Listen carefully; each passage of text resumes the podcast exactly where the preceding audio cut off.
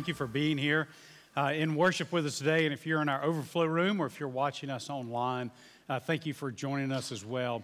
If you're a fan of baseball, you undoubtedly know the name Yogi Berra. Uh, he played with the New York Yankees for 18 seasons uh, from the late 1940s to the mid 1960s. He anchored the team at catcher, uh, was a clutch hitter, and actually played in 14 different World Series, holds a number of records um, applying to those World Series, records that still hold uh, today. But even if you're not a fan of baseball, you likely know the name Yogi Berra. He has become popular in the wider culture uh, for the statements that he would make to the press, uh, these pithy, quirky, uh, many times very confusing statements, but that somehow had this um, understated wisdom, almost unintentional wisdom. Uh, here are a few of the statements. If you're not familiar with Yogi Berra, here are the few of the things that he said that may leave you scratching your head, but then later you may go, oh, yeah, that, that kind of makes sense.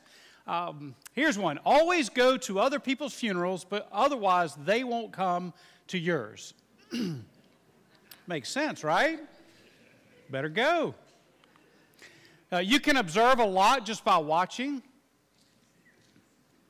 You'll get this stuff later, I promise you. It'll hit you at lunch. Oh, yeah. The future ain't what it used to be. We're lost, but we're making good time. That describes every family vacation that I've been on. And you wouldn't have won if we'd beaten you, obviously. Okay, his two most famous statements are number one, when you come to a fork in the road, take it. This one has been quoted at uh, graduation ceremonies, at commencement exercises, often by a speaker who is encouraging those who are heading off to college or going out in life, saying, Hey, when you have to make a decision, when you come to this crossroads, just make the best decision you can and it will work out. Like Yogi Berra said, when you come to a fork in the road, take it. I actually saw an interview with Yogi Berra years ago on 60 Minutes, back when people watched live television. And in that interview, the reporter asked Yogi Berra about this particular statement. Why did you say that? And he said it was because I lived in this house that was on a circular street at the end of this road, and there was one way in and one way out, and I was giving someone directions. And I said, when you come into that road, when you hit the fork in the road, Take it because I lived at the other end, and it didn't matter if you went right or left. Take the fork, you'll get to my house. However, people have taken it and they have applied it to making decisions in life. That's the, the first quote of Yogi Berra that's very famous. The second one is it's deja vu all over again. Reportedly, he made this statement in 1961 during a Yankees game when he saw Roger Maris and Mickey Mantle hit back to back home runs. It's a little bit redundant, but it kind of puts an exclamation point on the fact that, man, that just happened and it's happening again. So, why do I start this sermon this morning with a little trivia about Yogi Berra? It is because this last statement of his, I am stealing this morning for the title of the sermon today. Uh, we have been in a series on the life of David. And for David today, it's deja vu all over again. He is facing the exact same situation that he faced uh, that we saw just a few weeks ago. So if you've got a Bible with you, turn to 1 Samuel chapter 26. Uh, 1 Samuel is in your Old Testament, comes right after the little book of uh, little book of Ruth, which comes right after Judges. If you get to 2 Samuel, Samuel, you've gone too far. If you're new with us today, let me take a moment just to catch you up. Uh, this series is called Sins and Stones, and it's on the life of David who is the second king over Israel, who lived about a thousand years before Christ, about 3,000 years ago. Uh, David reigned after a man named Saul, who was the first king over Israel. And so far in this series, we've seen that Saul started off his reign very well, very strong. He was faithfully following God. And yet, at a certain point, his heart drifted. And he began to get outside of the will of God, and he drifted so far away from God that God finally rejected Saul and his entire family line as king over Israel. So God anoints David outside of Saul's family to be the next king of Israel. The only problem, and it was a big problem for David, was Saul was still in power. David was anointed, but he did not realize uh, that position as king. In fact, it would be more than a dozen years from the moment that he was anointed to the time that he actually took the throne. During that time, Saul decided that since David was not part of his family line, and David was set to be the next king over Israel. What Saul could do is hunt down and kill David, and that would change the future, that he would be able to then have his sons sitting on the throne of Israel. So, in this series, we've seen Saul go after David time and time again. A few weeks ago, we saw David go to this place called En Gedi. It's in the desert in Israel near the Dead Sea. David and about 400 of his men go hide out in this place called En Gedi. Saul hears of it. He brings an army of men, 3,000 soldiers, in pursuit of David. They get to En Gedi, and Saul suddenly has to go to the bathroom. He goes into a cave for a little bit of privacy by himself. Out of all of the caves in En Gedi, and there are hundreds dotted along the hillside there, Saul picks the one cave where David and his men were hiding back in, in the cave, deeper in the cave. Saul comes in unarmed, no bodyguard to protect him. His men whisper to David, This is it. God has delivered him into your hands. Take your sword, drive it through his rib cage, and you will be done with Saul. You'll get to reign as king. You won't have to run for your life anymore. This is your moment, David. Kill him. But David says, No, I'm not the one to do that. God needs to handle Saul. I will not lay a hand on him. And David does not take Saul's life. Today, for David, it's deja vu all over again. He faces almost the exact same scenario. So if you've got a Bible, it's 1 Samuel 26. I will not read the whole passage, I'll summarize a little bit of it for you, um, and then we'll make some applications. So let's start in verse 1. Here's what we read. Now, some men from Ziph came to Saul at Gibeah to tell him, David is hiding on the hill at Hachilah, which overlooks Jeshimon. Now, most of the time, we're going to read through a verse like this and just kind of breeze through it. We'll assume that the men from Ziph were just a bunch of tattletales who went and told Saul all about David and where he was hiding. However, what we learn later on is that these men were part of the tribe of Judah, one of the 12 tribes of Israel. The tribe of Judah also happened to be the tribe that David was from, which meant these guys were relatives of David. They were his cousins. They were his family members. In fact, David was hiding out in the region where they lived, thinking, well, surely my family will protect me from Saul. And yet they betrayed him, likely to get uh, to curry favor with King Saul, they go to Saul and say, Hey, you want David? We can tell you exactly where he's hiding. He's right here among us. Verse 2. So Saul took 3,000 of Israel's elite troops and went to hunt him down in the wilderness of Ziph. 3,000 elite troops meant it was three units of a 1,000 soldiers each, and these guys were some bad dudes. These guys were the soldiers who were the very best of Saul's army. These were the Navy SEALs and the Green Berets and the Delta Force. Saul gathered all of them together and said, Come on, you guys are coming with me. We're going to get David. Saul camped along the road beside the hill of Hachilah near Jeshimon where David was hiding.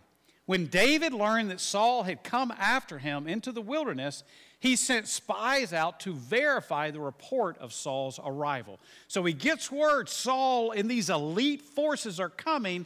David sends out spies to, to basically verify hey, is this real? Is Saul really coming after me? Spies come back with a report. Verse 5 David slipped over to Saul's camp one night to look around. Saul and Abner, son of Ner, the commander of his army, were sleeping inside a ring formed by the slumbering soldiers. So get the picture 3,000 elite soldiers. They set up camp in this certain place, and what they do is very strategic. They form a ring around Saul. Their number one job was to protect their king, to protect Saul. They form this ring around Saul. Saul sleeps in the middle, and his personal bodyguard, Abner, sleeps next to him to make sure that nobody, nobody, nobody could get to Saul.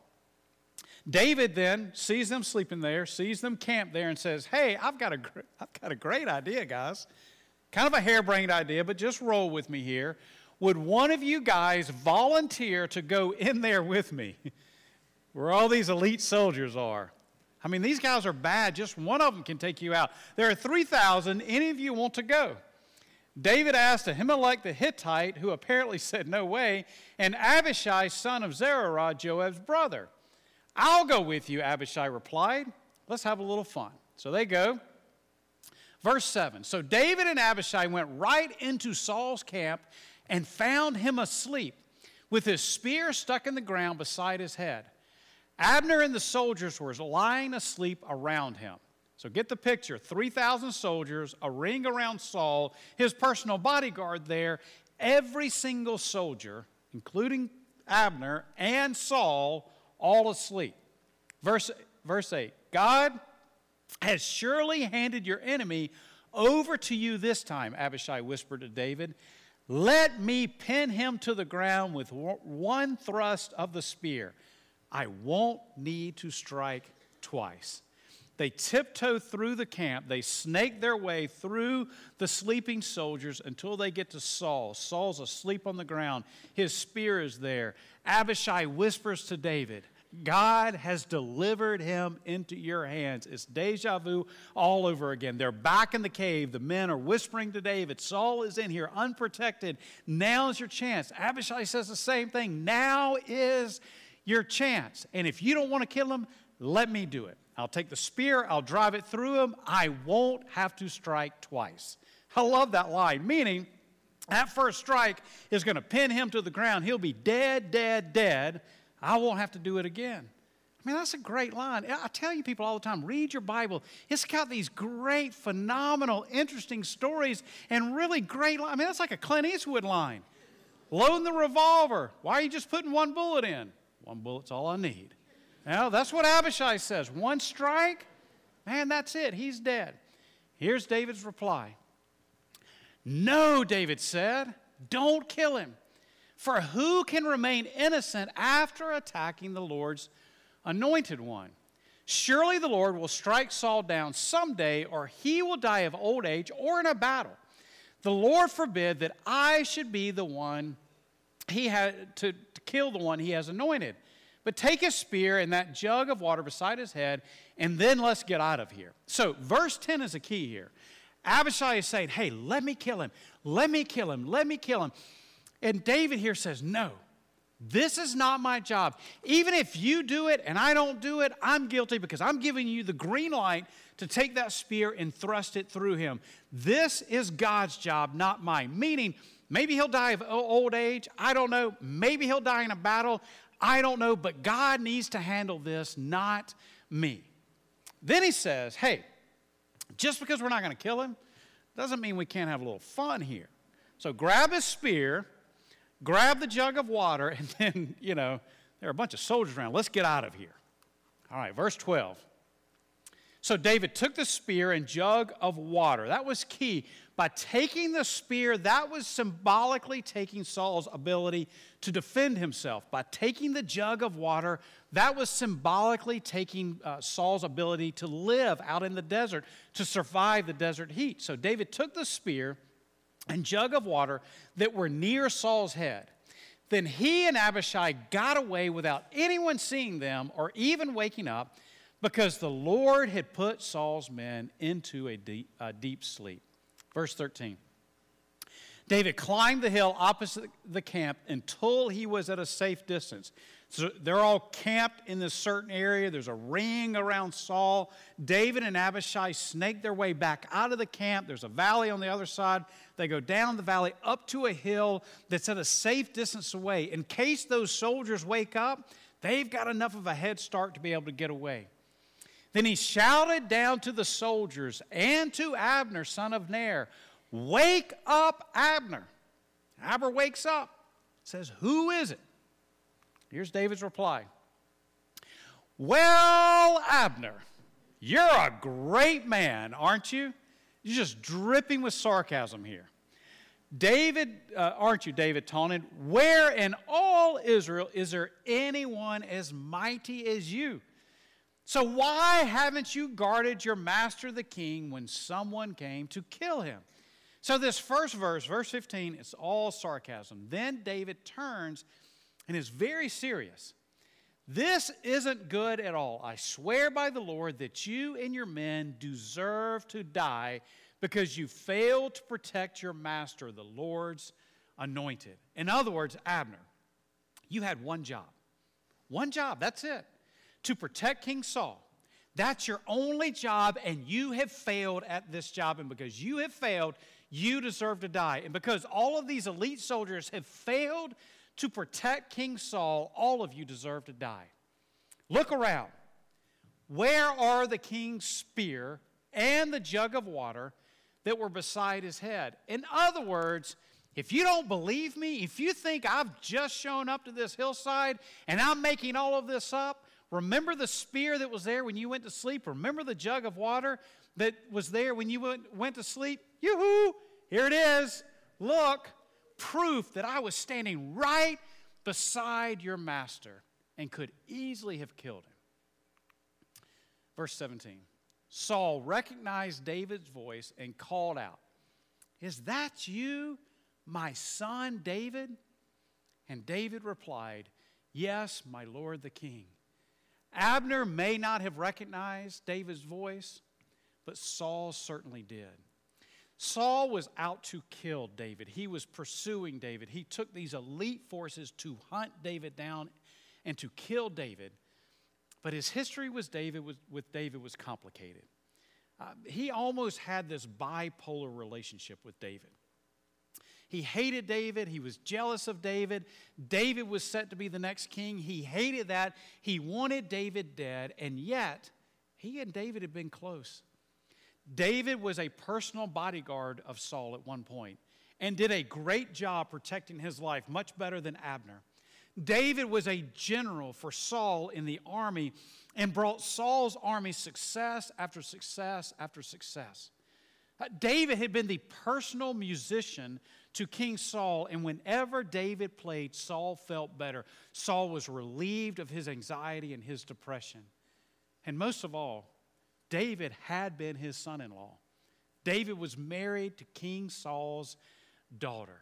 He, he, was there for family meals. He was there at the high holy days, sitting at the same table with King Saul. They had a complicated relationship, and Saul wanted him dead, but he had this affection for David. And he calls out here to him, Is that you, my son David? David replied, Yes, my lord the king. Then skip down to verse 21. Then Saul confessed, I have sinned. Come back home, my son, and I will no longer try to harm you. For you valued my life today. I have been a fool and very, very wrong. David explains to King Saul across that valley hey, look, obviously, I am not your enemy. I could have killed you. I had the chance. I was right there, and I did not strike you. And that statement from David makes Saul wake up and he confesses, I'm wrong. I've sinned, and I will no longer try to harm you. Saul has made this promise before, but this time he keeps it. This actually ends Saul's pursuit of David. And from this point forward, Saul leaves David alone. So, what do we take from all of this? How does this story apply to us today? What, what impact does something like this have on our lives? Every single day of your life, you are faced with the decision to follow God's will for your life or to follow your own will for your life. Now, don't get me wrong. If you're a follower of Christ, the longer you follow Christ, the more hopefully those two sync up. And there are times that God's will and your will are in perfect alignment together. So when I'm talking about um, following your will versus God's will, I mean those times that God's will is one thing and you don't want to do it. You've got yourself on the throne of your life. It's your will, it's your flesh that's crying out, and you want to do what you want to do, and you don't care what God says. The Bible has a word for that. The Bible calls that sin. And that word in the Greek literally means to miss the mark. The picture is like that of an archer firing an arrow at a target. When he fires the arrow at the target, what is he trying to hit? The bullseye right in the middle. Anything that does not hit the bullseye is a miss. Sometimes it's a little miss, you know, the circle right outside the bullseye. Sometimes it's a big miss, misses the target completely. But any of those are a miss. Only hitting the bullseye perfectly is, is not sin. Everything outside of that is a miss, and it is a sin. That is what is true in our lives. Every one of us have sinned. Every one of us have, have missed the target, have missed the bullseye at some point in our lives. That is why Jesus Christ had to come. So Jesus Christ came as God in the flesh, as a human, and throughout his life, he never missed the bullseye. Every single time, every word, every thought, with every action, he hit the bullseye every single time. And then he went to a cross, and on the cross, he paid the punishment for every time you've missed the bullseye. And every time I've missed the bullseye. And more than that, not only did he pay that price, but when you become a follower of Christ, not only do you get the penalty paid for every time you missed that bullseye, but the way that God views you is that throughout your life, every single decision and word and action is you hitting the bullseye each time. In fact, you get not only your sin paid for, but you get the righteousness of Christ. Like as the archer, every shot hit the bullseye, dead center of the target. Relationally and spiritually, in the eyes of God, that's what it means to follow Christ. However, we know, practically speaking, that even after you follow Christ, there are still times that you miss the bullseye. Sometimes there are little misses, you just hit the circle around the bullseye. Sometimes they're big misses. Little misses have little consequences, big misses have big consequences. Yeah, you hit the circle around the bullseye, little consequences miss the target completely, big consequences. You drive five miles per hour over the speed limit, you get pulled over, you get a little fine, little ticket, little consequences. You drive 100 miles per hour over the speed limit and you get caught, big fine, big lawyer's fees, big jail time, right? We understand that. We all sin, but little sin, little consequences, big sin, big consequences. When is it in your life that you are most likely to make decisions that do not line up with God's will? When are you most likely to sin? There are three times that you are wide open to sin in your life. The first is this when I've been hurt. When I've been hurt, I am many times wide open to choosing my own path rather than God's path. When a friend has hurt you or a family member has hurt you, they've said something, they've done something to you, many times your reaction to that will be a sinful reaction. Either you'll try to get revenge against them, or you'll feel sorry for yourself, and in your self pity, you'll return to habits or ways that are not healthy and they're not helpful just to try to bring yourself some level of comfort. By the way, it never works in the long run. You can go and have the pity party and do those things, but later you'll, you'll regret it. So, when I've been hurt, number two, when I'm scared, fear will drive you to choose your ways and your will rather than God's ways and God's will. Many times I'll have a discussion with someone who says, You know, I know what the Bible says about tithing. I know what the Bible says about that. I understand that that is God's will, but I just can't do it. And I'll say, why? Why is it you can't do it? And they'll say, because I'm, fear, I'm scared. There's fear. I'm scared if I follow what God wants me to do, that at the end of the month I won't have enough to pay the bills or I won't have enough to get the things that I want. What's driving that? Fear. So when I've been hurt, I'm open to sin. When I'm scared, I'm very open to sin. And number three, when I'm tired when I'm physically exhausted, when I've been sick and I'm exhausted from that, when I haven't slept much and I'm exhausted from that, when you've got little kids at home and you're exhausted from that, when I'm tired, then I'm open to sin. If you're a teenager in here, this is why your parents give you a curfew. The later it gets, more tired you get, more decision making drops, good decision making drops, you're open to making bad decisions. When I've been hurt, when I'm scared, and when I'm tired. Now, here's what's so amazing David at this point in his life, faced all three. At this point, he had been hurt by his own family members who betrayed him to Saul. He was scared. 3,000 elite forces breathing down his neck. David may have had 600 men, but they were more like a militia. He did not have the Green Berets and the Delta Force fighting on his side. He was certainly scared.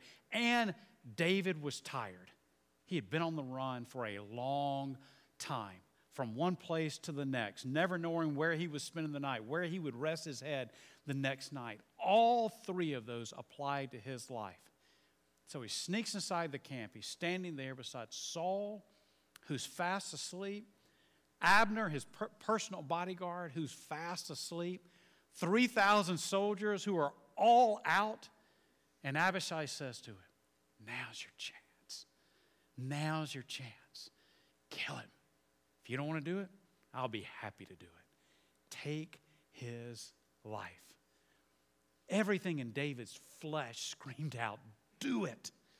The circumstances around him screamed to him, Do it. His friend Abishai whispered to him, Do it. Everything in him wanted to do it. But notice David's response. No, David said, don't kill him. For who can remain innocent after attacking the Lord's anointed one? Surely the Lord will strike Saul down someday, or he will die of old age or in a battle. The Lord forbid that I should kill the one he has anointed. Here's what David was saying Yes, Saul, he deserves all of this. Yes, I really want to do it. But understand, this would be outside of God's will. That if I do this, I'm taking matters into my own hands, and this would be outside of God's will. And at this point, I don't know what the consequences would be, but I don't want to find out. You see, at this point, David, he only had a little bit of the picture. He understood, he knew that this was God's will for him to not shed uh, the blood of Saul for him to remain innocent. But that's really all that he knew. You and I now, 3,000 years removed, we're able to read the story. We're able to look back and we can understand what the consequences would have been if that day David had taken Saul's life. Had he done that, had he let Abishai pin Saul to the ground, here's what would have happened the kingdom would have divided. A few of those who are loyal to David would have gone with David, but the majority of the kingdom would have stayed with Saul's family line. They still loved Saul, many in the kingdom. They remembered that, that Saul was God's anointed, that he was the first king, that he established them as a kingdom. And in his reign, he started off very well. Saul did much to help the people, and they remembered that.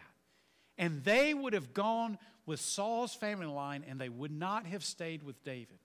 How do we know that? Because later, that's what happened anyway. Even though David never laid a finger on Saul, that's what happened anyway, and it actually took David a, a little time to, to bring the kingdom back together. And he was only able to do it because he could say to the people, honestly, I didn't do this. I did not kill Saul. God took Saul's life. Here, here's what David was saying when we're facing a choice, when we're facing a decision, do I go God's way or do I go my way? We only get a little bit of the picture. We, we only get what we can see right now, the circumstances now. We're limited by space and time, and we don't have the full picture. And do we really want to get to months from now, a year from now, five years from now, and look back and go, mm, I wish I'd followed God. I wish I had done what God wanted me to do, not what I want to do. In fact, here's what David was saying. This is on your message map. If you want to write this down, following God means this following God's will, which is the question what, in God's way, which is the question how, at God's time, which is the question when. So, was it God's will for Saul to die and for David to become king? Yeah, it was. That was God's will. Was it God's way for David to be the one to kill him? No. God was going to handle it. Was it time at this point when Saul and all these men were asleep for Saul to die? No, it would come later. It was God's will and God's way at God's time was the, was the story that ultimately benefited David's life. That was what he needed to follow. I, I think a, a modern day equivalent in our time that's such a big part of our, our culture is the issue of sex. So, is it God's will? Absolutely. This is God's gift to mankind. Yeah, God created this thing. It's this wonderful, beautiful gift. Is it God's will? Yes. But it's got to be in God's way. What is that? Between a man and a woman in a committed uh, marriage relationship. And in God's time. When is it? Well, after he says I do and she says I do. So it's not just God's will, it's God's will and God's way and God's time. Why is this so, so important for our lives? It's because you want to have a story one day where you look back and you go, oh, now I get it. Following God, when I chose God's will at God's way and God's time, it created the story that I wanted. Philip Yancey is an author and pastor and, and writer, and he defines faith as this way faith is believing in advance what is only able to be seen in reverse. Meaning, trusting in God now when you can't see the full picture and you can't quite understand it all, that your story will be one that you'll look back on with fewer regrets when you say, God, I'm trusting you, I'm trusting you, I'm trusting you, even though I can't understand it all. Even though I don't get the full picture and I don't understand all the circumstances, God, I'm going to follow your will in your way at your time because I want the story that I have, the story of my life that is written, to be one that I look back on with fewer regrets. How do you do that? God's will in God's way at God's time.